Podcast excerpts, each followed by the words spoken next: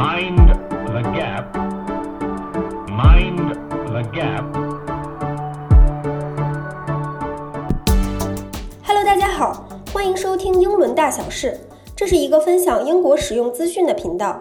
我是今天的主持人 Nicole。今天这一集呢是英语频道，我们要来访问一位英国的防重小哥哥，请他跟我们分享他的工作和生活，还有很多重要的 tips，教您如何做好一个英国的房东和房客哦。Hi everyone, I'm Nicole from One Move Group, and this is my colleague Aaron. Hi Aaron. Hi everyone, hi Nicole. How are you? I'm good. You are good? Very good. Thank you. Very good. Great. So Aaron has been working as a letting negotiator quite a long time in our team. And today me and Aaron, we are going to have the interview and he's going to share his daily working tasks and also share the letting experience to help the landlords to better understand what, what to do to attract more tenants and also to have the stable income in this period.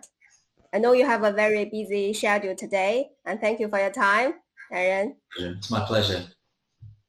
Great. Okay, so first, please tell us what do you do every day as the letting negotiator?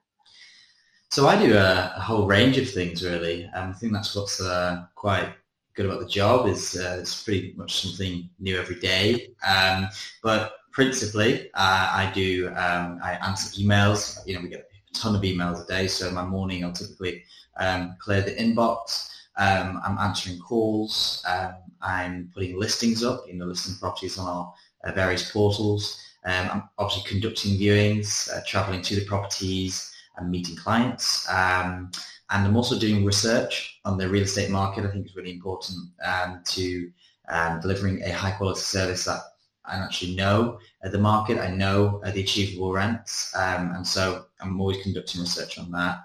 Um, and also preparing rent valuations for new properties, you know, for new landlords that we that we take on. Of course, um, you know, uh, valuing the property and uh, giving a realistic expectation of what we can what we can rent the property out for.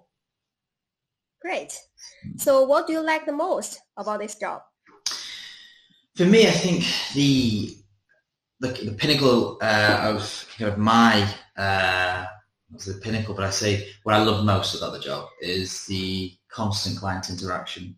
Um, I think I, am the kind of person who I do. I love talking to people. Um, I love you know getting to know them.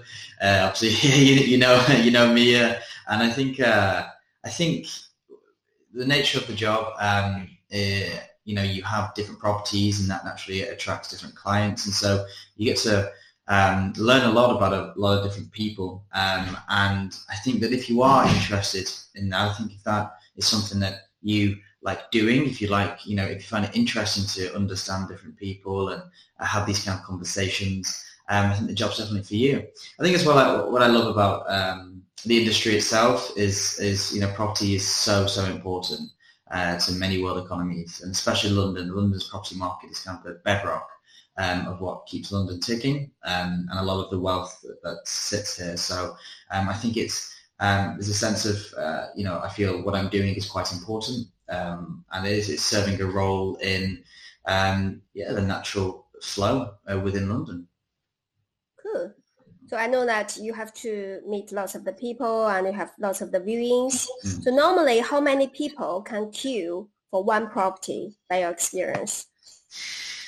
Well, normally um, I like to uh, limit the amount of time that I'm traveling. Of course, um, you know, it's the job naturally entails that I'll have to travel, um, but I, I, try and get as much done in my day as possible, and therefore I like to block viewings together uh, to ensure that you know I'm at the property for um, say the least amount of time and most efficient with my kind of working methods.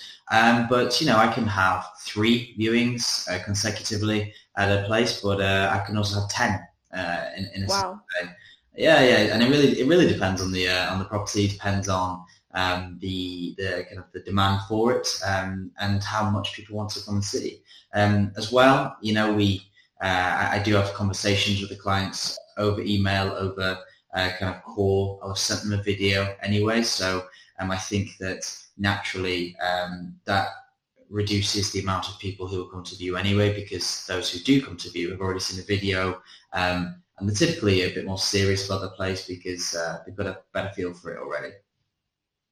So can you tell us uh, your fastest and your slowest record in rent out a property, you know, and what are the reasons for this? Yeah, yeah, of course. So, so um, the fastest was an offer uh, five days after the landlord had completed the purchase of the property. Um, and the, yeah, yeah, it's, it's pretty happy. and uh, I would say the, the slowest uh, couple of months. Um, the reason for the fast one, um, it was an apartment, um, a new apartment right in the centre of Old Street, um, had fantastic views. You, know, you had these kind of floor-to-ceiling windows, um, a, really truly amazing uh, apartment. Um, but I think really importantly, the um, the price, the rental price, really reflected the market. It was very much based on the market, um, and so it was reasonable. And I think that's why it was so quick as well, um, because you know people who saw it um, thought you know it, well, it's worth uh, what it's Mm. what it set out for. Um, I said that the slowest um, was due to the flat; it wasn't in good condition. Um, I think it's really important Yeah. um, that you know that it's uh, that a flat is in good condition if you want to rent it out. You know, it wasn't um, the best, and you know there was holes in the walls from the previous tenants, and there's marks everywhere. Um, and again, importantly, the, the rental price was too high. Um, I actually think that um, even if the property had been in perfect condition, the price was still too high. So the fact that the property was in bad condition um, it obviously made things worse. So. I see. So do you remember what's the highest uh, number of offers uh, you get before for one property? Uh, yeah, I, I remember it uh, quite quite vividly. Uh, I um, I had from one day of one day of viewings, I had uh, six uh, offers. Uh, One day. One day, yeah, yeah, one day it's uh, six offers. That's amazing. Um, the landlord, of course, because they got to um, have quite a free rein to choose who they uh, who they kind of uh, wanted to uh, you know uh, to rent out to, um, and it was as well as because it was a it was a really fantastic apartment. Um, it was in the kind of the Fulham Hammersmith area, um, and the the price was extremely reasonable. Um, and it was new, as I say, it was, it was brand new out of the box. Um, the developer's presence to the landlord was still there. That's how new it was, um, and people loved the place. Great facilities, um, great view as well. It was, um, yeah, was, I was pretty pretty proud. Yeah.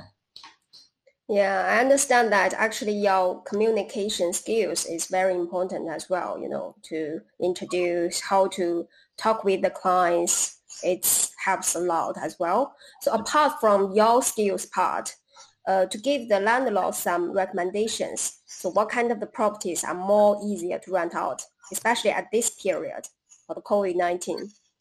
Okay, yeah, that's, that's a great question. I think um, principally, I would say that um, those that are in good condition um, are the ones that are really getting rented out. I think Yeah, I think that the the, the thing is is a real renters market at the moment with COVID, um, and uh, the you know there is a lot of properties out there that are not getting rented out.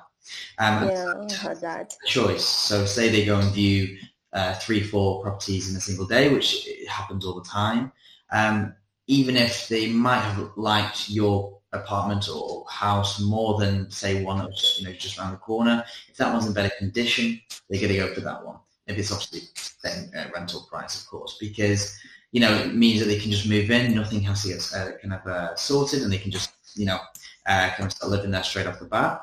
Um, I'd also say uh, that the um, if they are furnished, if the property is furnished, that it is well furnished. Obviously, of course, uh, some people prefer unfurnished. Um, but yeah, I'd say that if it was furnished, that it's uh, you know the More attractive. yeah that everything's in a, in a good state. Um, not, not you know bear in mind that you know I think that uh, you know everyone has their own tastes, etc.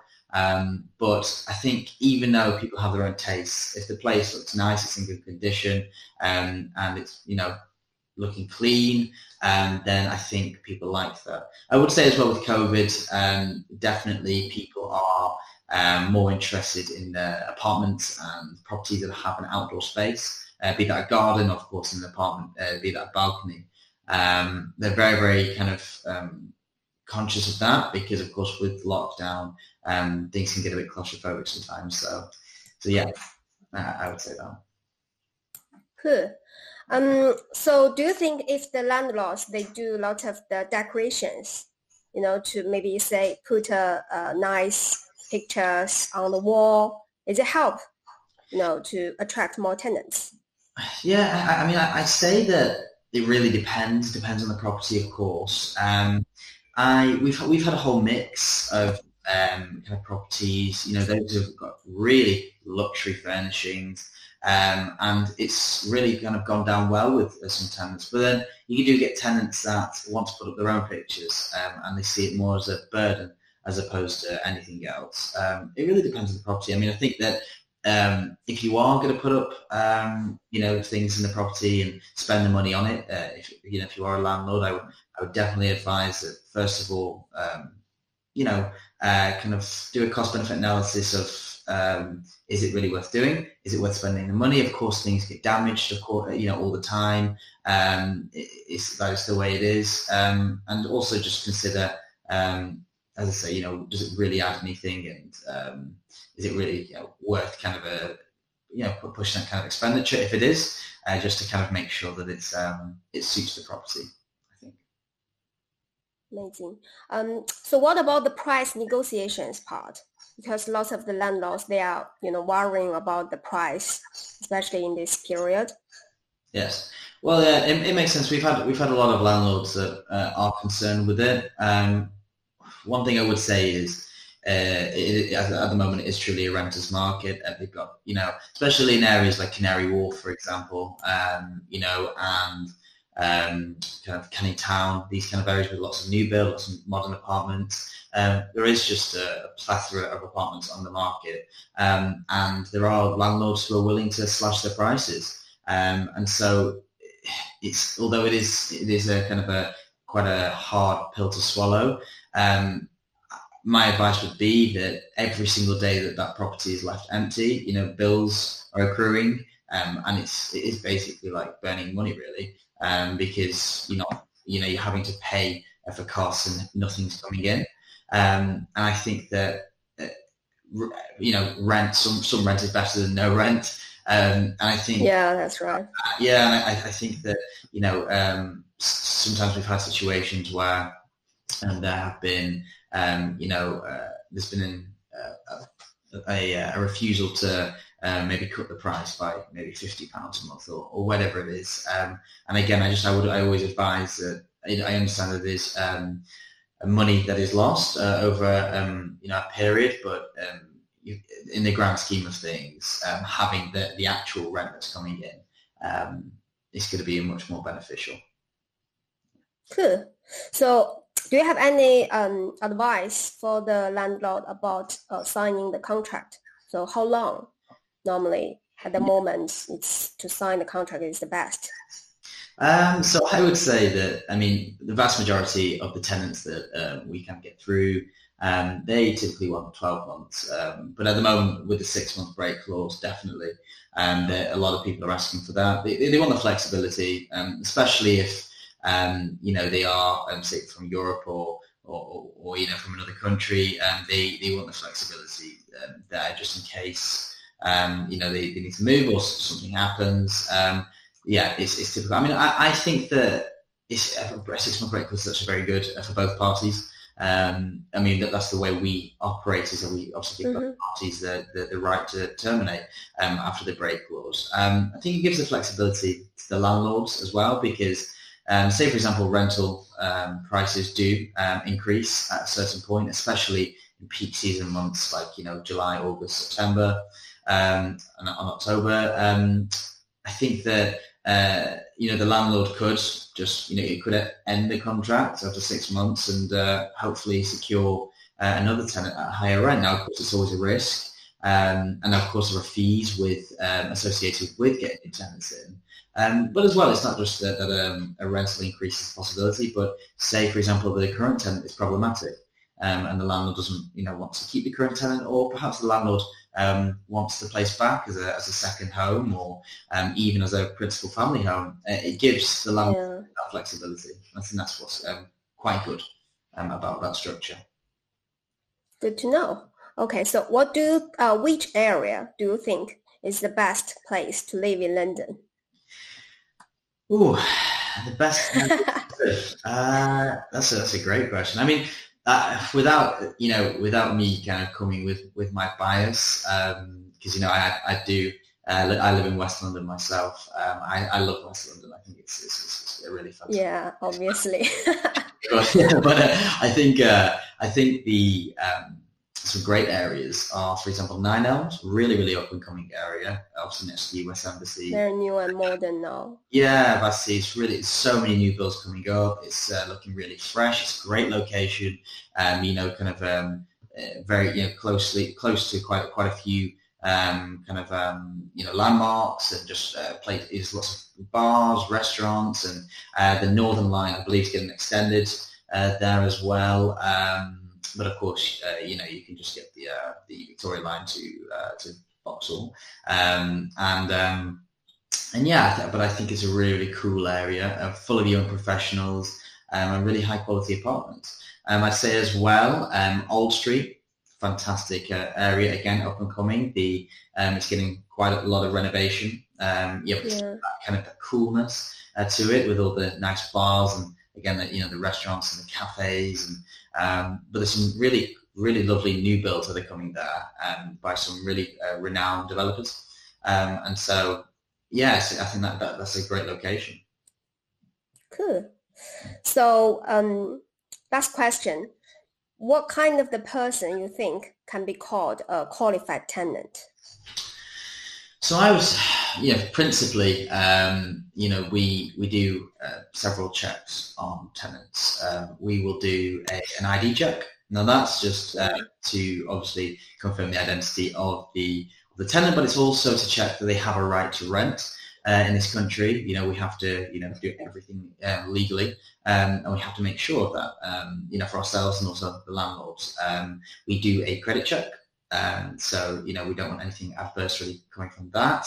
Um, and also an income check. Now, that's probably the, um, I guess, the not the most controversial, but the most widely uh, discussed, of course, with clients, because we do have an affordability criteria um, that we naturally follow um, to present to the landlords when we present the referencing report.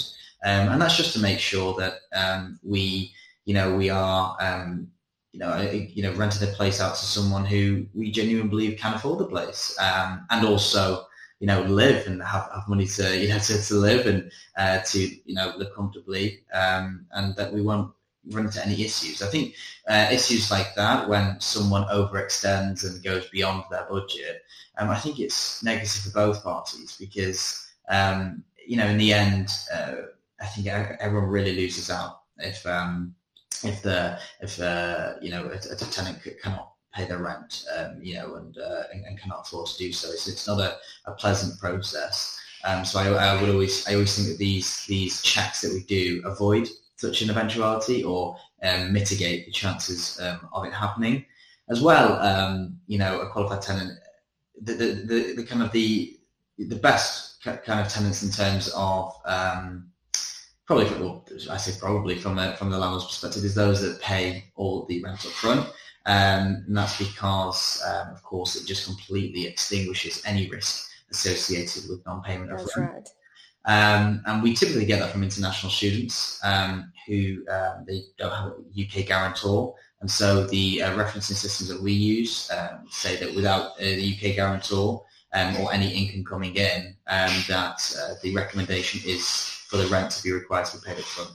Um, and so, yeah, that's the process um, that we, we, we discuss. And if it is possible, um, then yeah, we, we go down the road. Great. Oh, we, we asked all of the questions for landlord. I have one for tenant.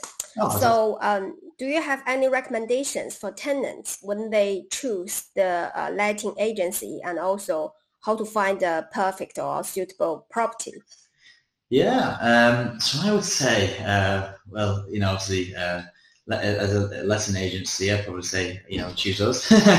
no, but obviously, no, that is biased. um, I would say, I would say no. Jokes aside, I would definitely say go with uh, an agent that you trust. Um, I think that's very Mm. um, trust. You know, trust, especially for those coming from different countries. Um, you know, is a it's a huge thing. Trust. Uh, you know, you're sending money over. Um, you know, you're entering into legal obligations, and so I would always say just do your say due diligence, uh, your, your homework on the on the, uh, the agency. Make sure they're you know legitimate, um, and um, I'd also say try and go for those that um, that are quite experienced in the the type of property you're going for. So, for example, if you're going for a new build, um, you know, with all the facilities, the swimming pools, all these different kind of uh, amenities, um, you'd want uh, an agency that understands how these developments work and how they operate and how they tick. Um, because I think that helps later down the line if you did choose to sign with them. Um, when, for example, um, you know, um, uh, you know, uh, kind of property maintenance issues arise, uh, I think the agency will um, be in a better position to effectively resolve them um, if they understand the, the properties. Okay, cool. Well, that's a great chat with Aaron, and thanks for sharing your experience. So I hope everyone will enjoy this. And if you have any questions, please feel free to leave it below, and we will definitely respond to you. So thank you again, Aaron, and I'll see you next time. Thank you. Yes, see you. Bye bye, Aaron. Bye, everyone.